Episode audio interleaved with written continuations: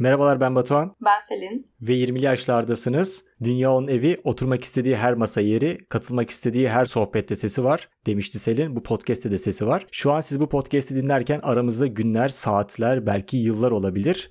Aynı zamanda benimle Selin arasında da bir saat farkı var. Selin şu an Avustralya'da. Sokağa çıktığında hemen kanguru görüyor musun? Hayır şu an olduğum yerde hemen görmüyorum. Şehirden biraz uzaklaşmam gerekiyor. Ama eskiden yaşadığım bir yer vardı Rockhampton diye. Orada direkt böyle kapıdan çıktığım anda görebiliyordum kanguru. Hatta ilk kanguru gördüğüm an o kanguruyu heykel zannetmiştim. Çünkü o kadar inanamadım ki böyle. Arabayı park ettik arkadaşımın evinin bahçesinden yürüyoruz böyle.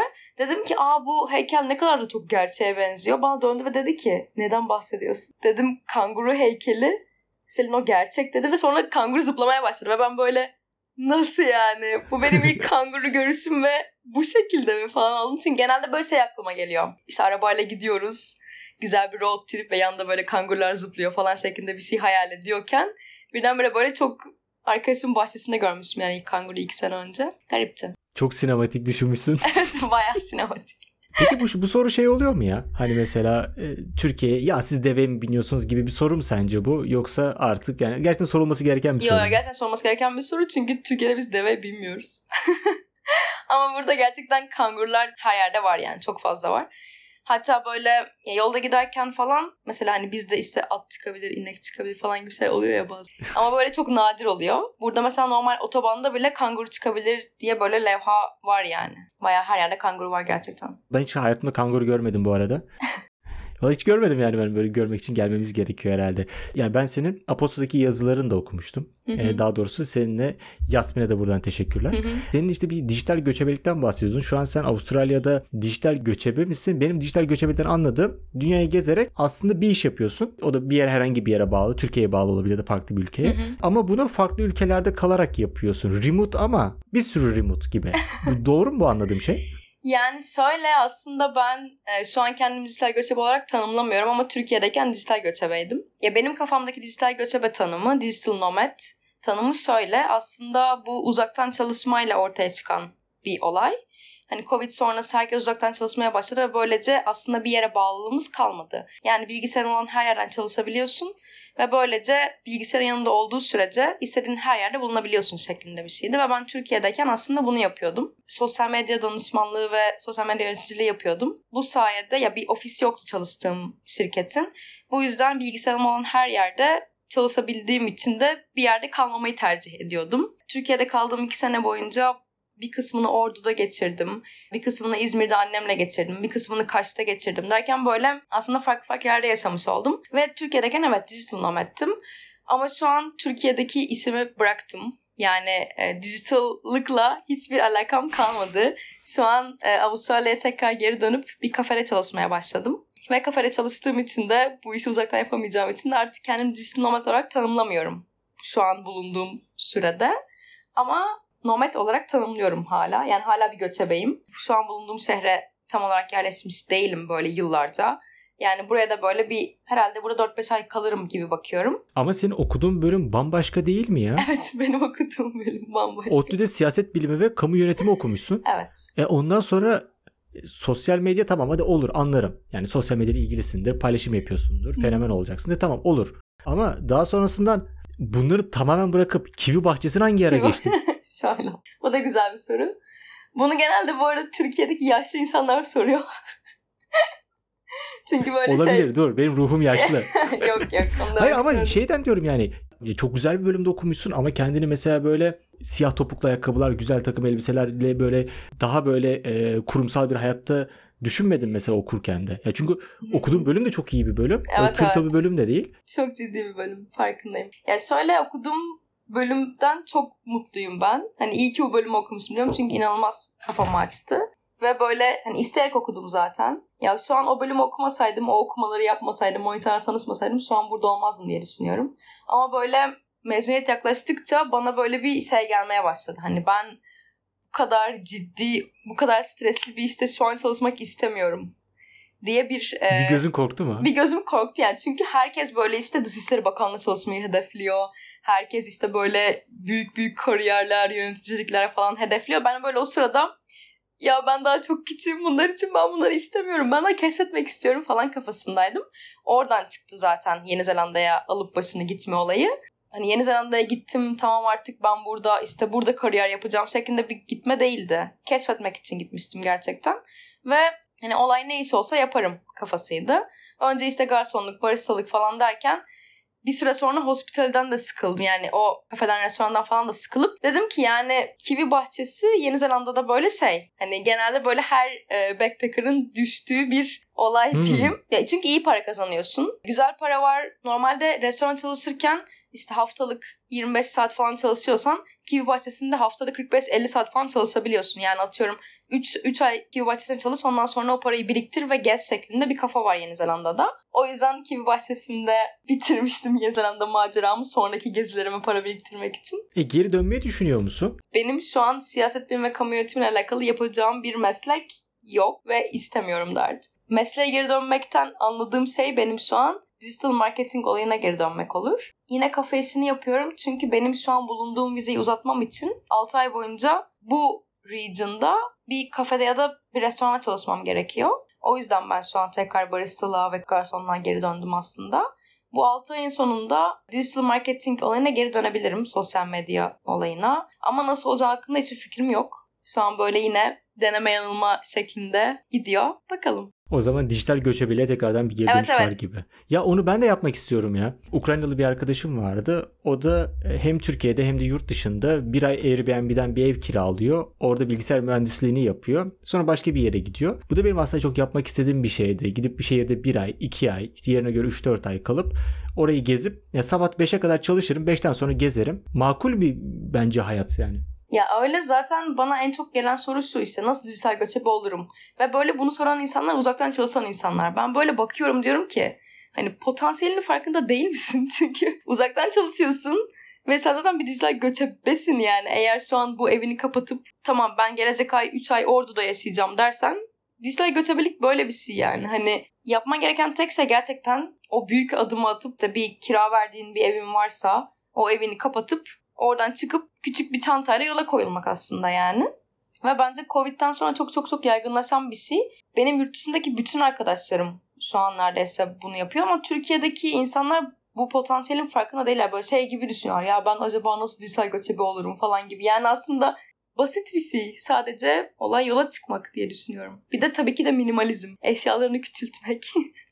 Ya benim en çok şey oluyor yani ufak bir şeye ihtiyacım oluyor evde. Ya ulan ev evde onu unuttuk. Ulan evde şunu unuttuk falan oluyordu. Demek ki onu senin dediğin gibi minimalizmle birazcık indirgeyip ya da daha böyle kompakt bir hale getirmek lazım. Hep benim bir hayatta bir kabloya ihtiyacım var ya bilmiyorum. ulan şu kablo lan nereye koyduk şu kabloyu oluyor benim ya. Peki o kablo satın alamayacak şeyde mi oluyorsun? İlla satın alınır ama ya böyle bir SD kart kaybederim e, ya yoktur ya bir kablo yoktur. Bir parça hep bende bir eksik ya.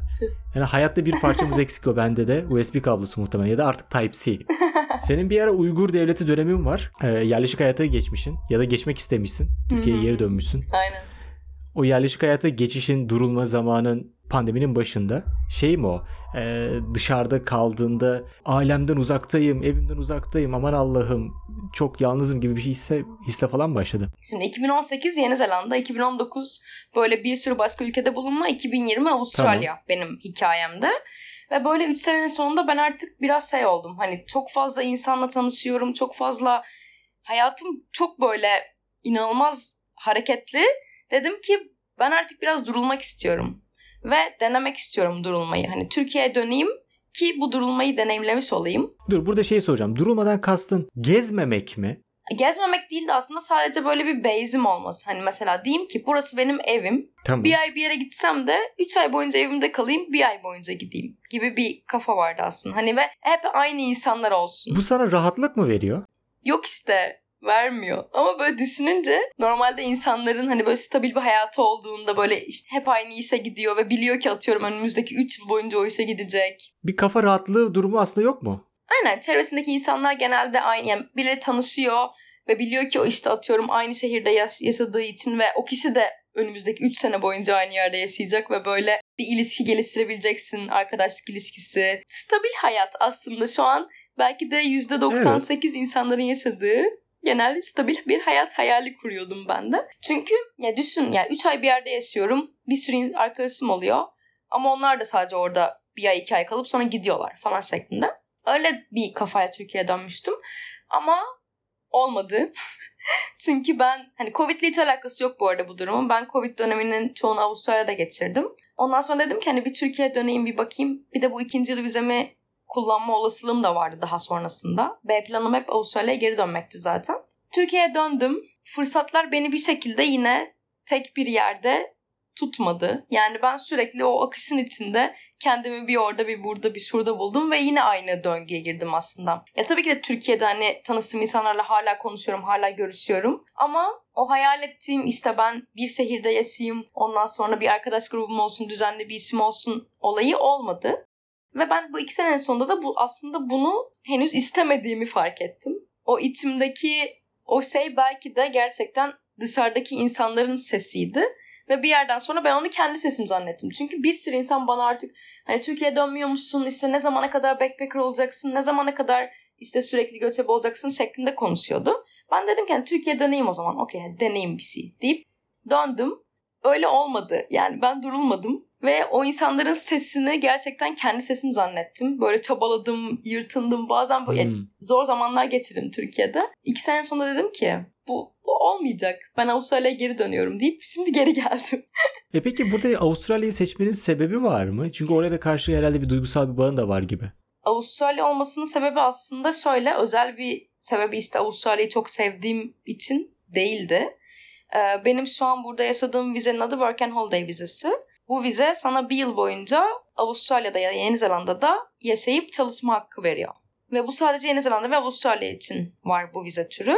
O yüzden de yani benim aslında asıl amacım yurt dışında çalışıp para kazanabileceğim bir vize türü bulmaktı. Ve bu vize türü sadece Yeni Zelanda ve Avustralya için vardı. Uzun süreli. Ya yani work and travel dışında.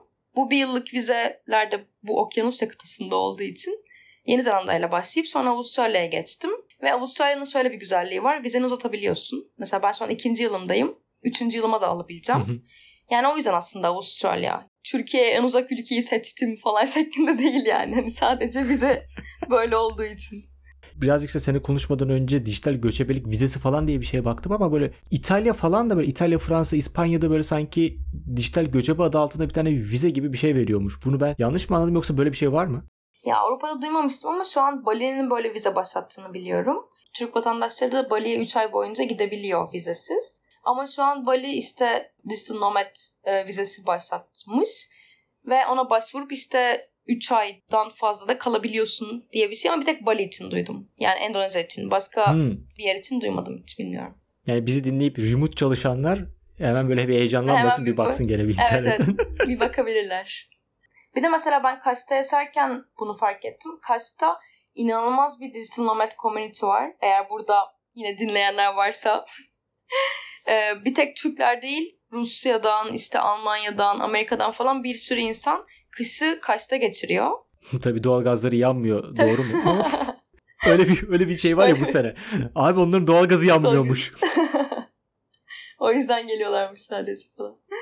Yok gerçekten böyle hep birlikte çalışma ortamı falan yapılan bir e, yani eventler falan vardı Kaş'ta. Onu da söyleyeyim. Random Kaş reklamı. Ben de İstanbul'da okudum işte 5 yıl. Hı hı. Orada aynı zamanda çalıştım. Daha sonrasında Urla'ya taşındım ben de. Ama bu Urla'ya taşınma sebebim şey değildi. Abi ya yeni İstanbul, Urla, yeni moda abi falan gibi böyle bir kafasında değildim. Hakikaten burada buranın Teknoparkı'nda bir yerde iş buldum. Yani bu yüzden iş bulunca ben de buraya taşındım. Daha sonrasından fark ettim. Burada da bir ufak küçük kaş, küçük alaçatı gibi böyle bir komünite oluşmaya başladı. Aa çok iyi.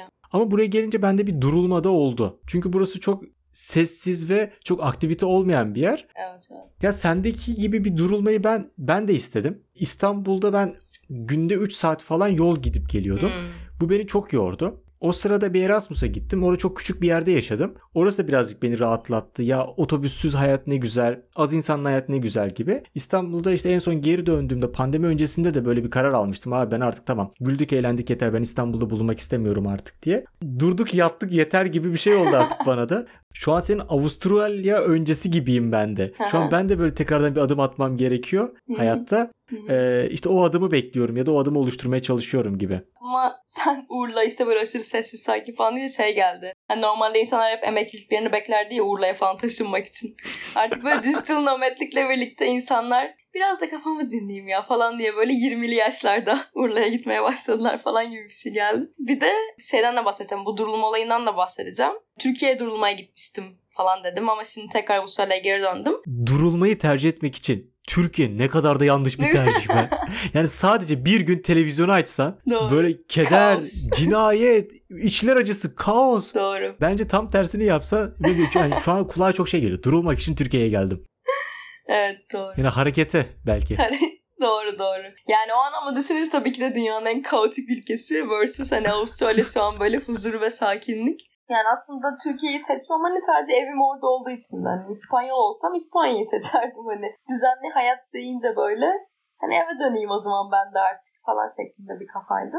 Ama şeyi de eklemek istiyorum hani iki sene önceki Selin'le şu anki Selin arasındaki farkı çok net görüyorum. Çünkü ben iki sene önce Avustralya'dan ayrılırken bu aynı yerde yaşıyordum Cairns'te ve aynı işte Hmm. çalışıyordum. Aynen. Aslında olduğum yere geri döndüm iki sene sonra. Ama böyle düşündüğüm zaman iki sene önceki Selin böyle her şeye FOMO diyebilirim aslında. Fear of missing out. Yani böyle her şeyi işte mesela gece dışarı çıkmayınca böyle aa işte ben eve geldim yorgunum ama dışarıda bir şeyler oluyor. Ben çıkmak istiyorum, gitmek istiyorum. Her şeyi yapmak istiyorum. Her şeyi denemek istiyorum falan diyen bir Selin'di. Şu anki Selin biraz böyle şey olmuş artık. Hani her şeyde zaman ayıramayız. Enerjimiz biraz kısıtlı. Haftada bir dışarı çıkmak bana yetiyor. It's okay falan tarzında bir Selin'e dönüşmüşüm ve şu an aşırı mutluyum bu durumda. Bu şey demek değil yani şu an hala deneyimlere açık değilim demek değil yani böyle hala denemek istediğim bir sürü şey var tabii ki. Ama böyle dozunu biraz daha azaltmışım. Hatta aklıma şey geldi işte geçen gün. Böyle işte çarşamba akşamı Karayaka varmış burada. Ve hiç gitmemiştim daha önce ve merak ediyordum gerçekten. Karaköy'e gittik ve böyle gittiğim insanlar işte 20'lerin başındaki insanlar. Ve ben artık kendime 20'lerin sonunda olarak şey yapıyorum 28 olduğum için. Neyse gittik böyle. Dur, burada hemen bir tane küçük test yapalım. Sormamıştık. Kaçlısın? 94'lüyüm. Tamamdır. Hala 20'lerindesin. Ekstra'nın ikinci soru. Utanazın var mı? Evet var. Kısaca onu alalım sonra Utanın. tekrar konuna geri dönelim. Tamam okey. Utanızım şu galiba. Özellikle yurt dışındayken kimse Türkçe bilmediği için böyle bisiklet sürerken falan böyle Türkçe arabeske kaçan işte Melike Şahin gibi şeyler dinleyip böyle kendi kendime bir de o şarkıyı söylemek. Çünkü kimse anlamadığı için ve böyle o benim böyle şeyim gibi. Freedom anı. Böyle bisiklet bisikletle eve dönüyorum ve işte Melike Şahin dinleyip yüksek sesle şarkı söylüyorum. Sanırım o. Utanaz.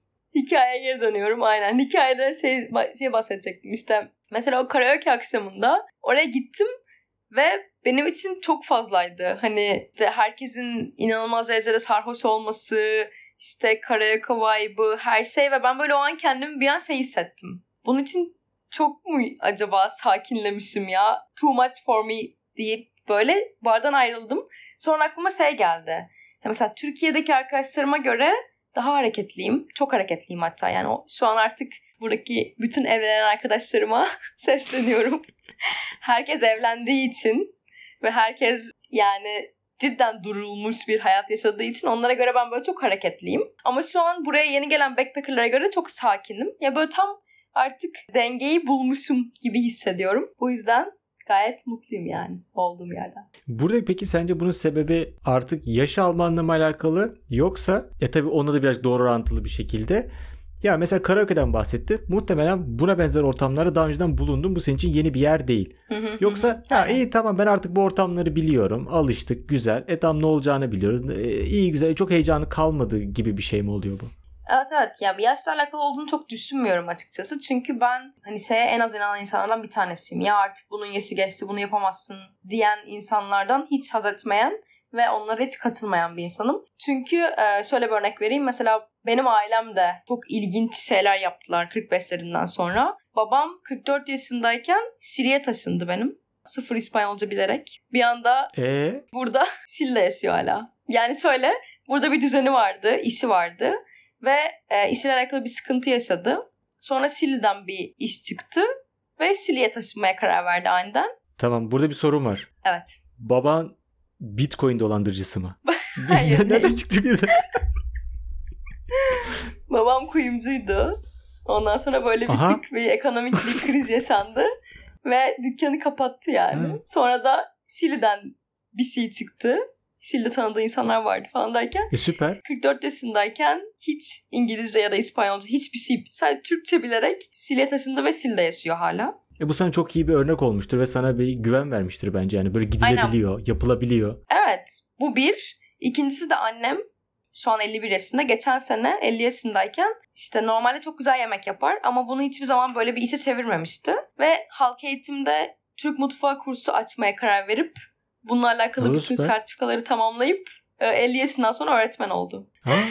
Valla ikisini de çok Evet. tebrik ediyorum ya. Çok iyi cesaret ve iyi başarılmış şeyler. Aynen. Hakikaten şu an merak ettim ya. Bir sonraki bölümde artık Selin'in annesi ve babasıyla Senin devam edeceğiz. annesiyle aynen. 20'li yaşlardan 50 yaşlara geçiş aniden. evet. Ya evet yani böyle örnekler olduğu için hayatımda en yakınlarımdan ben böyle hiçbir zaman işte bu yaşta bunu yapamazsın diyen bir insan olmadım. Bu yüzden dediğin şey doğru yani. Hani artık böyle bazı şeyleri o kadar çok deneyimlemişim ki yeter deyip böyle durulmaya doğru gitmiş. Ama dediğim gibi bu demek değildir ki hala merak etmiyorum. Değil hala merak Hı hı. ediyorum. Neden 20'lerimizde bence daha çok şeyi yaşamalıyız, daha her şeyi denemeliyiz? Çünkü vücudumuz buna el veriyor. Doğası bu yani. Hani tabii ki de 50 yaşlarda her şeyi yapabilirsin. Ama bunun bir doğal bir şeyi var. Yani bedenen şeylere cidden artık hazır olmuyorsun. Ya da mesela vize olayı. Benim şu an aldığım bu vizenin bir yaş sınırı var. 30 yaş. Hani Hmm. tabii ki de evet evet. Ya tabii ki de böyle her yaş her şey yapabilirsin ama doğal sınırlar da var. O yüzden 20'li yaşlar benim için yaşayabildiğim her şeyi yaşamak istediğim yaşlar. Mesela o karaoke gecesi hakkında şey soracağım. Bana bazen bu oluyor. Çok fazla içmek hakkında bana böyle bir geliyor. Sonrasında ne olacağını ve pişman olacağımı biliyorum. Bana bir tık böyle aptalca gelmeye başladı. Kendim niye böyle bir Hı hı. zor bir duruma bırakayım ki diyorum. Ondan sonra önceden niye bıraktım diye sorunca e bilmiyordum gibi bir şeye geliyor. E, bilince olmuyor. Orada böyle çok fazla içen insanları görünce küçük aptal diyorum ben kendi kendime. Evet evet. Ne olacağını o kadar farkında değil gibi. Bana da aynı şey gelmeye başladı bu arada. Eğlenmek için artık o kadar çok içmeme gerek kalmadığını fark ediyorum. Bir de şöyle de bir şey var. Çok içince yaşadığın o şeyleri unutuyorsun. Mesela çok güzel bir belki çok güzel bir Aa, diyalog Evet. geçiyor biriyle aranda. Ama ya böyle çok hani çok sarhoşluk değil de tipsi olmak diyeyim. Böyle hani çok az böyle kafanın güzelliğiyle bile o diyalogdaki çoğu şeyi unutuyorsun.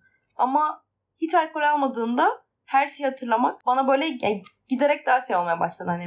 Oley ya bu akşam da içmedim ve bu akşam da herkesten daha böyle ayık bir şekilde her şeyi hatırlayacağım falan şeklinde. Ve aynen bir de bedeninin yorulması olayı da var tabii ki. Öyle yani galiba evet deneyimle oluyor bu şeyler. Ben bedenimi o kadar salak yoruyordum ki İstanbul'da bir yakının ucundan diğer yakının ucuna gece böyle işte sabah karşı 1'de 2'de falan böyle kalkıp arkadaş çağır deyip gidiyordum. Lan zaten düşünsene bir kere salak. Gitmen 2 saat. Dönmen 2 saat. Tamam ikisi. Sabah zaten 2. Sabah oluyor 6. Sonra 8'de 9'da okula gideceksin. Niye bunu yapıyorsun? Ne gerek Hani ertesi işte? ne gerek lan hafta sonu zaten boş. Hafta sonu gitsene. Arkadaş çağırdı. E gideyim o zaman. yani böyle bir kafadaydım ben. Bedenime çok kötü davranıyordum. İşte yine bir şey kaçırma olayı aslında. Yani uyumak yerine ya arkadaşımla ya eğlenme ihtimalim ona onu tercih ediyorsun yani hani bu işte deneyim ne oluyor? Evet. Bu podcast'te bizi dinleyenlere belki bir ufak deneyimlerimizi paylaştığımız için küçük aptal olmaktan kurtarabilir. Alkolü azaltalım falan diyor. böyle. ya içecekseniz gene için. Biz gülüyoruz yani benim keyfim yerinde ben size bakıyorum. Selin katıldığın için çok teşekkürler. Ya ben teşekkür ederim. İşlerinde başarılar. Eğer durulmak için doğru tercih olmayan Türkiye'ye gelirsen burada da görüşmek isterim seninle. E, son olarak eklemek istediğim bir şeyler var mı genç arkadaşlarımıza? Genç arkadaşlarımız beni Instagram'da takip etsinler. Etnilesnuzu. Evet bu arada e, senin YouTube kanalından da bahsedelim. Uzun zamandır içerik üretmediğin. Ya evet ya of. Oy, Bak tam onu böyle o şeyimizi dile YouTube getirelim. demez diyordum falan. Evet benim Bak öyle bir o YouTube şeyimizi dile var. getirelim. hiç içerik üretmediğim ama kendi kendine büyüyen bir şekilde. Ve insanların son bir buçuk senedir hiç video yüklemediğim halde ne zaman yeni video gelecek diye sormaktan bıkmadığı bir, bir YouTube kanalım var. E çünkü çok tatlılar ben de izliyorum onları. Bizim ümidimiz şey belki bir video gelir. Belki bir video gelir. Seni birazcık şey yapalım yani biraz mahalle baskısını almış olalım. Evet ya. Yapın lütfen çünkü belki motivasyon olur yani bana. Belki bu hafta gelir ya bakalım. Ha bir şeyler çekildi yani. Yani fikirler var, projeler var, koşuşturuyoruz. İyi mi? Bekliyoruz o zaman. Aynı hem Instagram'dan da zaten takip edersiniz. Ben bizim 20 yaşlar podcast hesabından da Instagram'da bir hani videoydu bir şeydi illa paylaşırım. Onun altına etiketlerim seni de. Oradan kolaylıkla seni bulabilirler. Hı, tamamdır. Okey süper. O zaman bir sonraki bölümde görüşmek üzere. Görüşmek üzere.